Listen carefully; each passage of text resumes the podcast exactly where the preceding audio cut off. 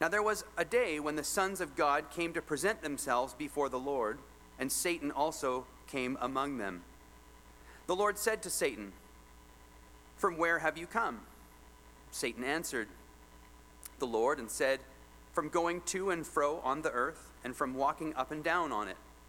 And the Lord said to Satan, Have you considered my servant Job, that there is none like him on the earth, a blameless and upright man who fears God and turns away from evil? Then Satan answered the Lord and said, Does Job fear God for no reason? Have you not put a hedge around him and his house and all that he has on every side? You have blessed the work of his hands, and his possessions have increased in the land. But stretch out your hand and touch all that he has, and he will curse you to your face. And the Lord said to Satan, Behold, all that he has is in your hand. Only against him do not stretch out your hand. So Satan went out from the presence of the Lord. Now there was a day when his sons and daughters were eating and drinking wine in their oldest brother's house.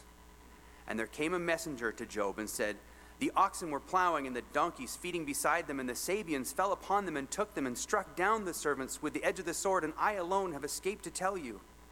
While he was yet speaking, there came another and said, The fire of God fell from heaven and burned up the sheep and the servants and consumed them, and I alone have escaped to tell you. While he was yet speaking, there came another and said, The Chaldeans formed three groups and made a raid on the camels and took them and struck down the servants with the edge of the sword, and I alone have escaped to tell you. While he was yet speaking, there came another and said, Your sons and daughters were eating and drinking wine in the oldest brother's house, and behold, a great wind came across the wilderness and struck the four corners of the house, and it fell upon the young people, and they are dead, and I alone have escaped to tell you. Then Job arose and tore his robe and shaved his head and fell on the ground and worshipped. And he said, Naked I came from my mother's womb, and naked shall I return. The Lord gave, and the Lord has taken away. Blessed be the name of the Lord. In all this Job did not sin or charge God with wrong. And also 2 Corinthians chapter 12 verses 7 to 9. So, to keep me from becoming conceited because of the surpassing greatness of the revelations, a thorn was given me in the flesh, a messenger of Satan to harass me, to keep me from becoming conceited. Three times I pleaded with the Lord about this, that it should leave me. But he said to me, My grace is sufficient for you, for my power is made perfect in weakness. Therefore, I will boast all the more gladly of my weaknesses, so that the power of Christ may rest upon me. God, I pray for us as we hear from your word. God, that we would understand the whole counsel of God, that we would understand your whole world, your word, that we would compare scripture with scripture, that we would not be sidetracked by things that we read that we take out of context, but God, that we would uh, just open our hearts to allow you to uh, impress your truth upon us and that we would be surrendered to it. Pray that you would bless in the preaching, God, that you would open up our hearts, that you would open up your word to us, God, that you would help the preaching to be with, with power and with courage and with boldness and in truth. I ask this in Christ's name. Amen. If you're uh, just here for the first time this Sunday and uh, you're, you're dropping, you're being dropped into a series of messages that really grew out of a series of messages that we talked about basically for nine, ten months last year. And that was from the book of Revelation, which is the last book of the Bible. And one of the things that we wanted to articulate from that particular book of the Bible was the, the reality that we live in two realms. There's a spiritual world in which we live, and there's a physical world in which we live. And that those two worlds intersect. And so the book of Revelation, we went through it with the eye of trying to gain heaven's perspective on earth, to allow heaven to open up for us things that take place in this world around us that defy explanation, and yet heaven gives us the explanation. And so it was an introduction to this reality that um, we live in not just a physical world that you can touch, taste, see, feel, and hear, but there's also a spiritual world all around us out of that, we realize that in this spiritual world, there is a battle that is taking place. Um, there is a battle that is being waged by Christ, who is our King and who is bringing all things in this world under dominion under his feet. And that battle is being waged against Satan, and who is known as the great dragon or the ancient serpent, the one who deceived Eve. And the dragon has conspired together against God and God's people and the world with the beast from the sea and the beast from the land. And those beasts represent, in uh, some ways, uh, governmental power, national power, and the weight that they bear on people to intimidate them. The beast from the land is more of a seductive side of things, a spiritual seduction to pull us away from worshiping God to worshiping things of the world. And so it was an, a way for us to see the sort of the big level picture of the war that's going all around us for the souls of men and women. One of the things, though, that we realized from Revelation chapter 12 is that uh, Satan has been thrown down to heaven, and he no longer have, has access to heaven as he did even in the book of Job. But when he was cast down to earth, there was a woe proclaimed on the earth Woe to the earth and sea, for the devil has been thrown down to you. And the Bible describes how now he was down on this earth and he is in great anger because he knows his time is short. And he sets out to make war against the saints. So there's a particular um, target of his anger, and that is the people of God, those who name the name of Jesus and worship God. And so out of that came this desire to talk then a little bit about well, what does that battle look like for us personally? How do we, as people of God, um, who are part of this big world and understand the general realities of the world in which we live, how does that now impact us specifically? And so, for the last number of weeks, we've been talking about the wiles of the devil, the schemes or the strategies of the devil, the way that Satan tries to tempt us or lure us um, to accuse us because the Bible tells us very clearly we are not to be ignorant of the devil's designs. Paul tells us that we need to learn how to stand against the schemes of the devil. And so part of what we've been trying to do is to, to open the door to our thinking to recognize some of the strategies of the evil one.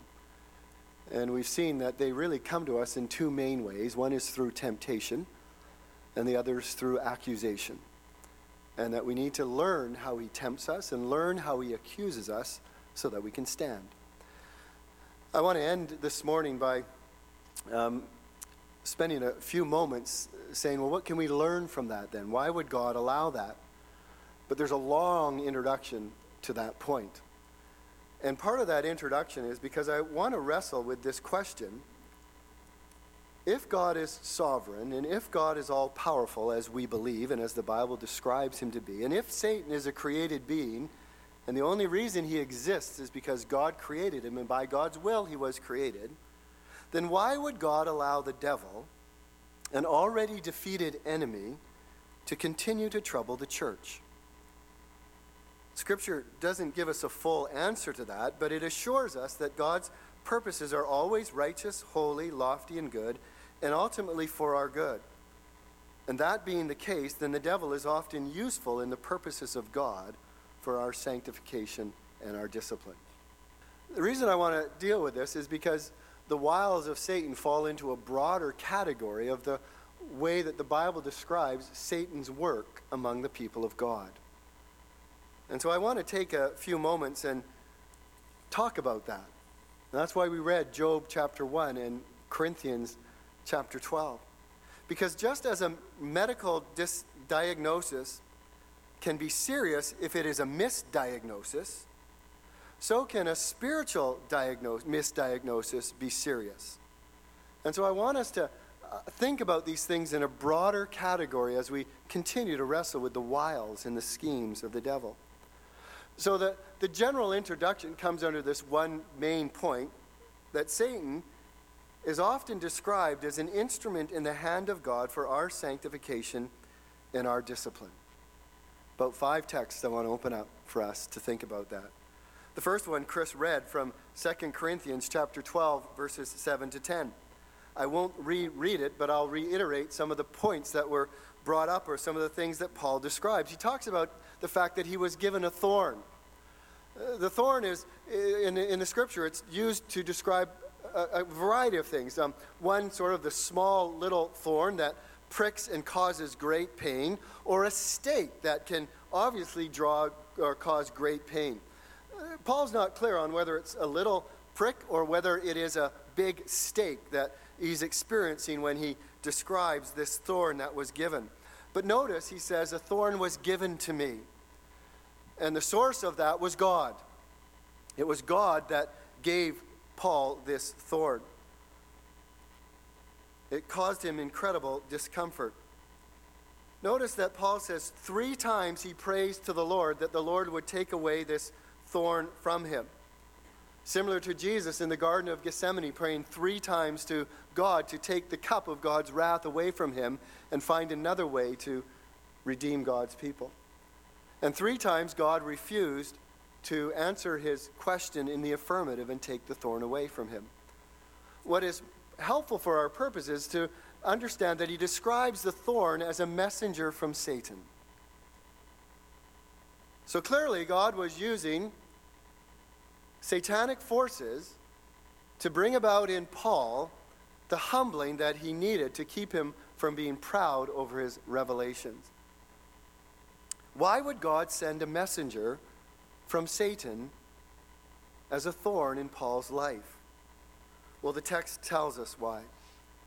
It says that it would check him from his pride. Paul had seen incredible things, visions of heavens that nobody else could see. And, and rather than being overinflated and proud and use that to, to wield as a sword against God's people, God kept him humble and allowed him not to share those visions. And the way God kept him humble was through this messenger from Satan. Whether it was a per- person or a physical ailment, we don't know. Secondly, why would God have done this? Well, it allowed Paul to learn what it meant to cast himself on God. And that's what this scripture tells us when Christ comes to him and says, My grace is sufficient for you. You don't need anything else. In fact, you don't even need deliverance from this, but my grace is sufficient for you. And God says to him that He says, His power, God's power, God's ability to keep Paul safe, to keep him secure, even when he's being buffeted by a messenger from Satan, is not to take that away from him, but to make Paul strong in the midst of that. And so God didn't answer his prayer to remove that thorn. But what he did is I will he said, I will make you strong, Peter, as you endure that thorn. Second text we read from was Job. Job chapter 1. The Lord's words to Satan Have you considered my servant Job? That's tough. There's no one like him on earth, blameless, upright, who fears God and turns away from evil. This passage of Job, and one of these days, if the providence of God allows it, I want to preach through the book of Job. It's, a, it's such a helpful book for the people of God. But it's one of the most troubling accounts of suffering in the scripture. For in it, we see how it's God that presents his servant Job to Satan. He says, Look at my servant Job. Have you thought about him? And then how God uses Satan's harmful, evil intentions to accomplish his, his divine purposes in Job. And so God gives Satan permission to destroy all of Job's possessions, his family, and his health, as long as he takes or does, spares his life. And as the story unfolds in the book of Job, you see how Job wrestles with doubt and depression and discouragement and frustration you read about how his friends are just brutal towards him and are not comforters at all, but are really almost like they're messengers of evil to Job. And how Job prayed for vindication and God um, persisted in not giving him an answer. And all this happened without Job understanding the spiritual reality that was actually being played out in his physical reality. And again, in the book of Job, we see this tension between the physical world of Job and the spiritual world in the heavenlies and how they intersected. But Job knew nothing of that intersection at that particular point in his life. Why would God permit Satan to do such things in the life of such a man? I think one of the primary reasons is to demonstrate to the world that one can have a relationship with God that is not based on a performance. That one can have a relationship with God that is not based on what God does for me or what God doesn't do for me, or what I do for God or what I don't do for God. It is a relationship that is simply based purely on love. I think he does it also to reveal to you and I as believers that as Lori read that passage of scripture from Romans 8 28 or 38, there is nothing that can separate us from the love of God in Christ Jesus. There is nothing and no one that can snatch us out of the hand of God, that we are safe and secure in the hands of our Father. Clearly, God allowed it to later be able to teach Job about the vastness of God's power and sovereignty and wisdom and might and control. And Job never really got an answer to his question of why this happened and why God allowed it in his life. But at the end, he said, Woe is me, I am nothing. As God used those difficulties in his life, brought about through the work of Satan, to bring Job to even a place of greater admiration and awe of God. And I think it helps us to understand this. Job was described as one of the most blameless, perfect men on earth, and yet he suffered intensely. Suffering is not something that is reserved for those who we might say deserve it. Suffering is something that God allows into our lives to perfect his image in us, whether we are here, here, or here, whatever here is. Thirdly, Luke chapter 22, verse 31 to 32. Simon, Simon, behold, this is Peter. Simon, Simon, behold, Satan demanded to have you that he might sift you like wheat. But I have prayed for you that your faith may not fail. And when you have turned again, that you will strengthen your brothers. Here we have now another follower of Jesus, Peter who was personally attacked by Satan. Notice again, though, it was only with God's permission. Satan had come, and Jesus said he has asked permission. And it seems evident from this text that it was granted because Jesus says, I have prayed for you that when you come through it, you will be able to encourage others. Why did God allow this? I think one of the most helpful parts of this text is to remind us of the intercession of Christ on our behalf. Do you know that right now, as a child of God, Christ is interceding for you? It says Christ ever lives to make intercession for us. So that when you're here, when you leave, when you go home, when you're faced with temptation, when you're faced with accusation, when you're faced with adversity, uh, adversity, and even if you haven't been able to pray, even if you your, your, your adversity is so strong that you don't even know what to say to God, Christ intercedes on your behalf. Is that not amazing? To know that Christ is praying for you no matter what you face? But I think it also helps us realize the unbreakable strength of saving faith. Oh, yeah, Peter fell. He, he, he fell because of his fear. He fell because of his weakness, but he didn't fall spiritually. His heart was still with the Lord. And at the end of it, after he worked through his, his, his, his sadness and his sorrow and his repentance, he was strengthened by Christ and reaffirmed as one of God's children. And sometimes God allows those testings into our lives to affirm his eternal hold on our lives. And then, thirdly, it's the backdrop to Peter's ministry of encouragement to the people of God throughout the book of Acts. That God says, when, when you have turned again, I want you to go now and in, in that experience to go now and strengthen the believers as they face trials, as they face adversity, as they face difficulties, to know that Christ will hold you fast. Then there's Matthew chapter 4 and Mark chapter 1. Then Jesus was led by the Spirit into the wilderness to be tempted by the devil. Mark says the Spirit immediately drove him out into the wilderness, and he was in the wilderness 40 days being tempted by Satan. This is a bizarre, no, that's the wrong word. This is another difficult passage of Scripture to wrap our heads around. How is it that the Spirit of God will sometimes lead us into temptation?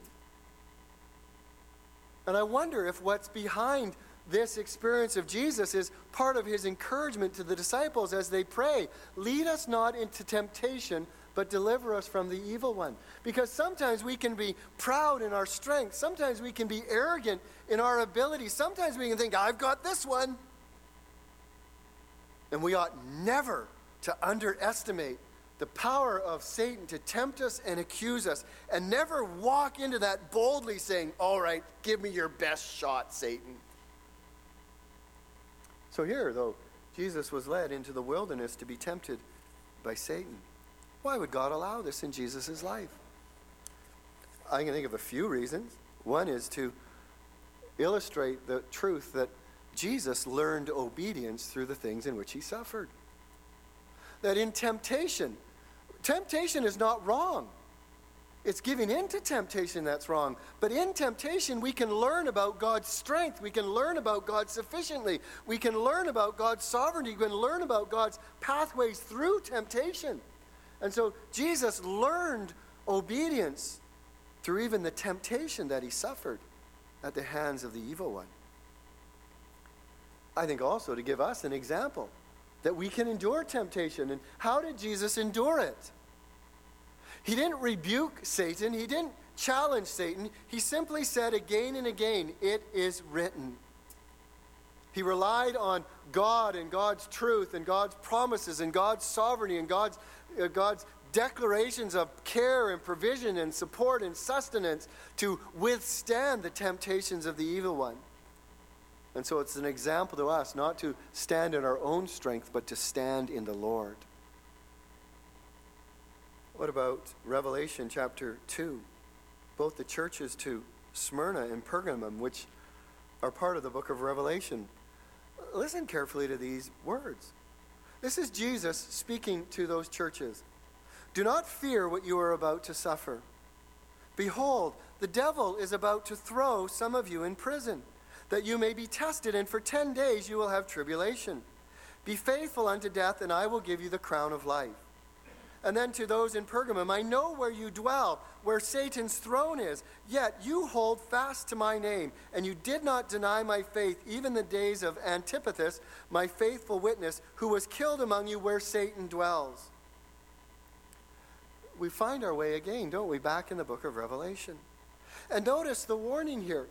The devil is about to throw some of you into prison that you will be tempted and you will have tribulation. There's no mention here to the people of God, okay, now you need to rally around and have prayer marches around Smyrna. You need to begin to cast out the, the, the, the, demons that are part of this city, and you need to come against the strongholds, and you need to rebuke the evil one. There's none of that. What there is, is don't be afraid. Endure even to death. I know you live there. I know that Satan dwells there, but I control him. I have power over him. Trust me. Stand in me, even if that leads to death, because I will give you the crown of life. So, why would God allow this to come to the churches in Pergamon and Smyrna? Why would God allow this to come to Parksville, to Las Vegas, to Monaco, to Britain? Why would God allow the churches in these cities, and some of them where Satan clearly dwells, to suffer such things. I think he says clearly to strengthen our resolve to trust God. Not to tell us to go fight the evil one, but to strengthen our resolve to trust God. To remind us that death is not the end. I, I love that song that we just sang there. Uh, and that line, what is it? Um, I'll be home. Um, this world is not our home. And you know, it's a wonderful thing, isn't it? If you've been on holidays, um, you know, uh, I got, I'll do it anyhow. Um, one of the things it's, I finally realized before we go on holidays, Kathy goes on a cleaning frenzy, and uh, I never have understood it. She until uh, I've gotten a little bit older. But the last thing she would do was make the bed and spray it with something, and you know, make sure the garbage is out and the dishes are clean and the house is spotless. You know what it's like to come home to a clean, fresh, warm house? There's something about coming home. Well, you know, this earth is not our home. And there's a longing that God has placed in us that can't be satisfied even by coming to our own home. It's only satisfied when we get to our eternal home. And there's something beautiful about that line I'll be home. And so death is not the last word in our life. Being with Jesus is the last word on our life. And I think finally, why does God allow Satan to trouble his church in a particular place? To show us that while Satan's throne may be on earth, God's throne is in heaven, the control tower of the universe. And that throne trumps all earthly powers and all invisible powers in this world. Sixth, you are to deliver this man to Satan for the destruction of his flesh, so that his spirit may be saved in the day of the Lord. 1 Corinthians 5 5. Or in 1 Timothy, there, Paul writes to Timothy, he says, This I entrust you, Timothy, my child, in accordance with the prophecies previously made about you, that by them you may wage the good warfare, holding faith in a good conscience. Stop there. We wage the good warfare. How do we fight against the evil one? With orthodoxy and orthopraxy. Orthodoxy is right thinking, it's, it's right doctrine, it's right truth, it's strong in the faith. Orthopraxy is right living. It's, it's living with a clean conscience, living with a pure conscience. And how does the devil attack us? He attacks our conscience, and when we sin, he has things to accuse us. So if we have a good conscience, he has what? Nothing to accuse us of. And if we have right doctrine, we have the Word of God to stand in when He comes and tempts us. Anyhow, he goes on and says, By rejecting this, holding the faith in a good conscience, some have made shipwreck of their faith, among whom are Hymenaeus and Alexander, who have handed over to Satan that they may learn not to blaspheme. Wow. Those are the kind of scriptures we read over, aren't they, in our devotions? But here again, we wrestle with the way in which God used Satan to discipline those who are children of God. Paul tells the church to hand over the so called brother or the brother who was sleeping with his father's wife, unrepentant. And he says, Deliver this man over to Satan for the destruction of his flesh, so that his spirit may be saved on the last day. And then Hymenaeus and Alexander, who are likely pastors or leaders in the church, who made a shipwreck of their faith. Shipwreck doesn't mean death. Paul was shipwrecked three times and he didn't die. They made a shipwreck of their faith so that they may learn not to blaspheme. See, there's something about the church of God. It is, you know, we, we talk about this sometimes. There is, it is amazing to be part of a family of God to experience the love of God, the fellowship of God, the rebuke of God's people, the, the warmth of God's people, the provision of God's people, the worship of God's people, the care of God's people. There is something about being part of a family like this. And this is one of the best families in the world, I'll have you know. To be cast out of this and to be set loose in the world which Satan rules and to be separated from the love of the people of God. I can't think of a worse discipline in my life. But God uses even the ruler of this world to discipline rebellious children so that their souls will be saved and that they may be taught not to blaspheme. So, why does God allow this? I've already said that. To deal with the corruption of our flesh sometimes, and to teach us, in this case, not to blaspheme. I mention these things because I want us to have a balance as we're wrestling with the wiles of Satan and the schemes of Satan. Because we need to be careful lest we somehow find ourselves actually praying against or working against the will of God in our lives, trying to foil his work by trying to say that Satan should be gone and cast out and have no place in our life. We, just need the bigger perspective of Scripture. And finally, because we know that those who love God and that for those who love God, all things work together for good, even the temptations and the accusations, the adversity that comes to us through the evil one, all things work together for good for those who love the Lord. We may say, Satan, you meant it for evil, but God meant it for good. I do want to say one more thing here. Um, and I think maybe one or two people stayed back from the first service because I said I would deal with this in the second service because I did the first service. But this means that I won't be able to deal with the last part of my sermon in this service, but I will at the next service. So, if you want the whole meal deal, you got to come back tonight. I, I, hesitate to talk about this, but I, it's a question that I have been asked so many times um, in the course of ministry. What does the Bible say about the Christian in demon possession? Can a believer be possessed, indwelt by a demon? I think the short answer, I don't think, the short answer for me is no. There is not a single illustration in the entire Bible of anyone ever casting a demon out of a believer. All the demon possessed people dealt with in the Bible were unbelievers, and in many of those cases, this casting out was totally a part even of their will. But there are compounding pieces of Scripture which lead me to that short answer, which is no. In no particular order. John chapter 3 tells us that when we become a follower of Jesus Christ, the Spirit of God works in us in such a way that we are born again. We are new creatures in Christ Jesus. The old is passed away. Behold, all things have been made new. We are new people. We are new creations. We are God's creations. And therefore, what is old is gone, and what new, what is new has come.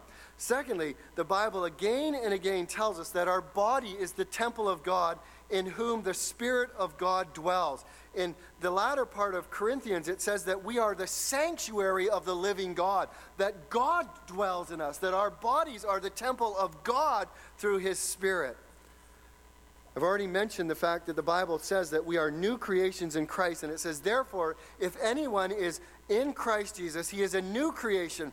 The old has passed away, behold, the new has come.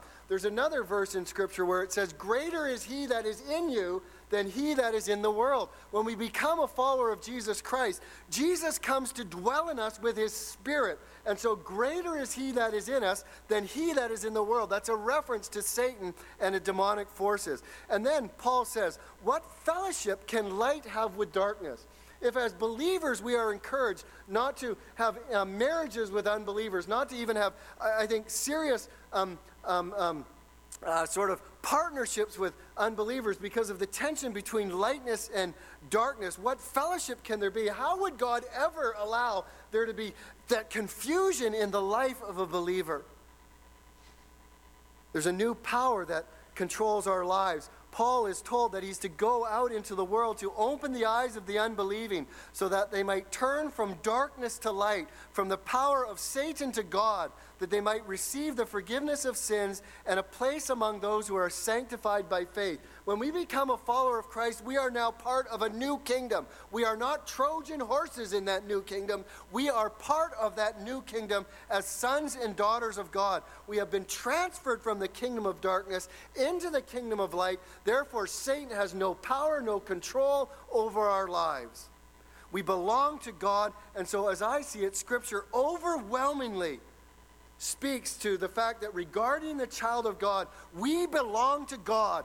God lives in us. There is no fellowship with light and darkness, therefore, we cannot be possessed by a demon.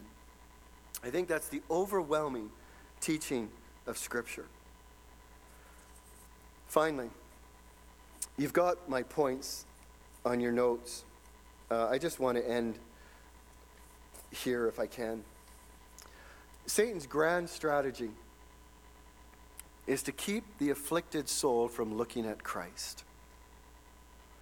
I just, I, I, want, and we need to bring it all back to here because everything that Satan is about, in all of his, the, the, the difficulties that he brings to us, and all of the temptations, and all of the accusations, all of it has got this, I think, main thing at mind is to keep us from looking at Christ.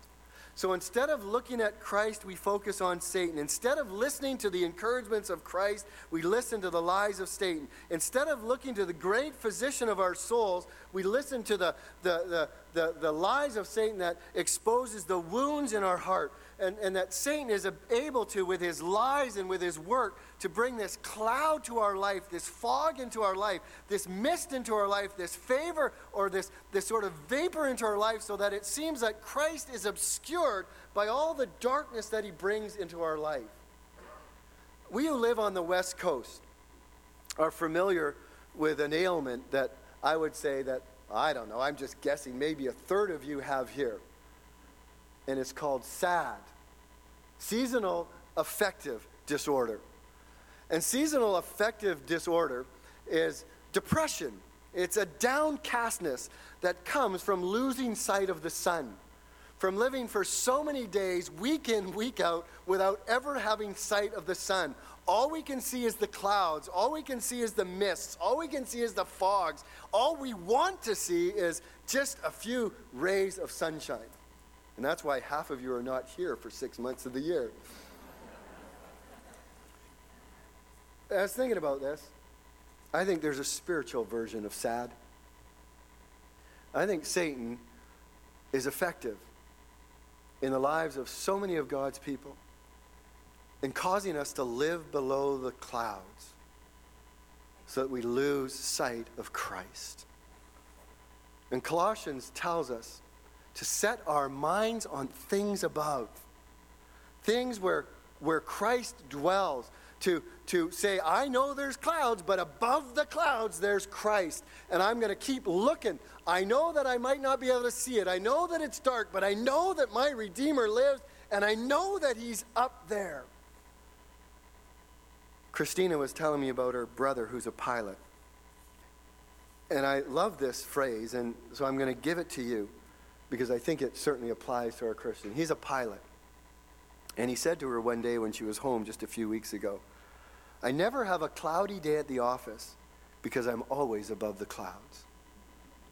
If you are a Christian, you ought never to have a cloudy day that never ends. That you ought to go above the clouds day in and day out because that is where Christ is and to look past all those dark things that Satan throws in your life and say, But I have set my mind on Jesus Christ. I have set my eyes on Jesus Christ. He is my help. He is my strength. He is my Savior. He is my hope. He will deliver me and He will take me home to be with Him when my days are over. May God help us to not lose sight of Christ. Father, thank you for your word. Thank you for our time together this morning. Spirit of God, this is one of those days where we all always need you, but I feel in particular just need you to clear away all the chaff, all the stuff that's been said that is extra, and to just drive us to your word.